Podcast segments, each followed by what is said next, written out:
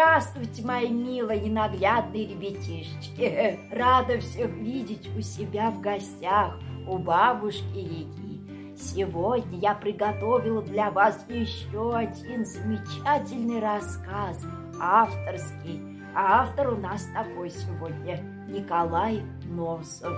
А называется рассказ «Живая шляпа». Ну все, мои хорошие, готовьтесь, ушки на макушке, э, устраивайтесь поудобнее. Я начинаю рассказывать. Итак, шляпа лежала на комоде.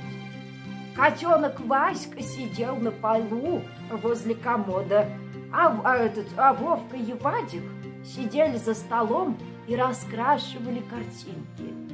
Вдруг Позади них что-то плюхнулось, э, упало на пол. Они обернулись э, и увидели на полу возле комода шляпу. Вовка подошел к комоду, нагнулся, ну, хотел поднять шляпу-то, и вдруг как закричит «Ай-яй-яй!» и бегом в сторону. «Чего ты?» – спрашивает Вадик. «Она, она же живая!» Э, кто живая? Шля, шля, шля, шляпа. А чё ж ты, ой, разве шляпы-то бывают живые? Посмотри сам. Вадик подошел поближе и стал смотреть на шляпу-то. Вдруг шляпа поползла прямо к нему. Он как закричит «Ай!» и прыг на диван. Вовка за ним. Шляпа вылезла на середину комнаты и остановилась. Ребят смотрят на нее и трясутся от страха. Тут шляпа повернулась и поползла к дивану.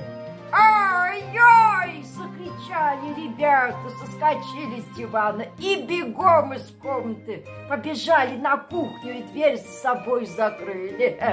«Я ухожу!» – говорит Вовка. «Куда?» «Пойду к себе домой». «Почему?» «Шляпы боюсь. Я первый раз вижу, чтобы шляпа по комнате ходила». «А может быть, ее кто-нибудь за веревочку дергает, а?» Ну, поди, говорит, посмотри. Пойдем вместе, я возьму клюшку, а если она к нам поползет, я ее клюшкой тресну. Постой, я тоже клюшку возьму. Но у нас другой клюшки-то нету. Ну, я возьму лыжную палку. В общем, договорились ребята здесь. Взяли клюшку и лыжную палку, приоткрыли дверь и заглянули в комнату. Где же она? Спрашивает Вадик. Вон там, возле стола. Сейчас я ее как тресну клюшкой, говорит Вадик. Пусть только подлезет поближе, бродяга такая.